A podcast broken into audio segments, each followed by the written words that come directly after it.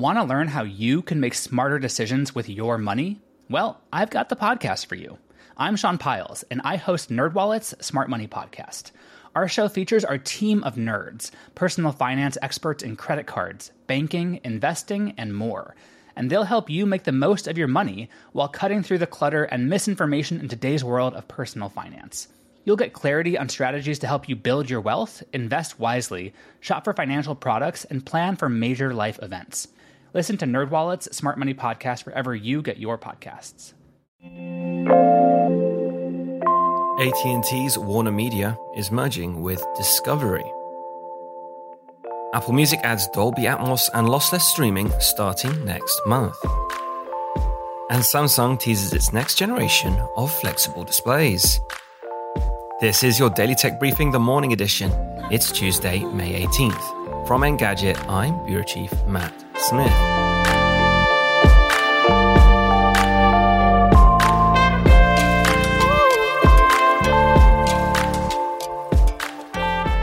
After all the hints and rumours, Apple has unveiled two new high quality music options.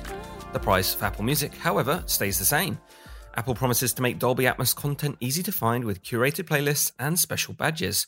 While the company didn't go into specifics, it says thousands of songs will be available at launch. The company is making its entire music catalog available in lossless audio too. Lossless streaming uses Apple's ALAC codec at up to 48 kHz, while high resolution lossless increases that quality up to 192 kHz. For that level of quality, Apple warns you'll need some extra gear to make it worthwhile, like an external USB digital to analog converter. There are a few questions on compatibility though, so expect to hear more soon. Oh, and if you're using Amazon's rival music service, it also announced lossless support too. At Display Week 2021, Samsung Display showed off concepts like a double folding OLED panel and a slidable OLED display that extends horizontally. For larger, flexible devices, it even had a 17 inch foldable panel. And finally, it showed off a laptop concept with an under screen camera that could get rid of bezels forever, as long as you don't need to put a cover over it.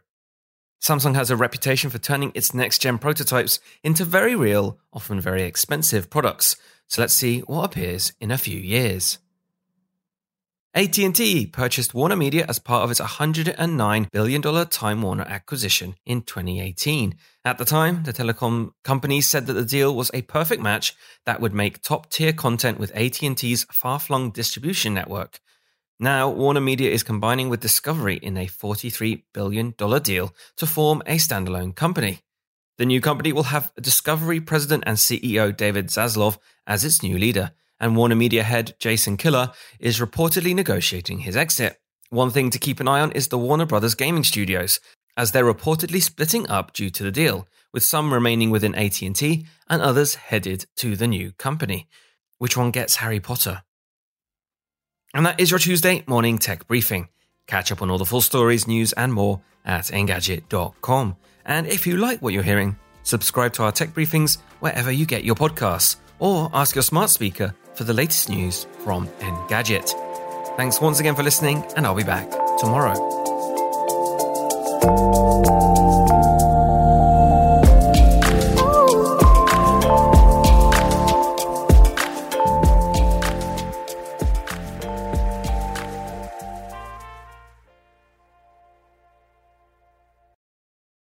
Want to learn how you can make smarter decisions with your money? Well, I've got the podcast for you.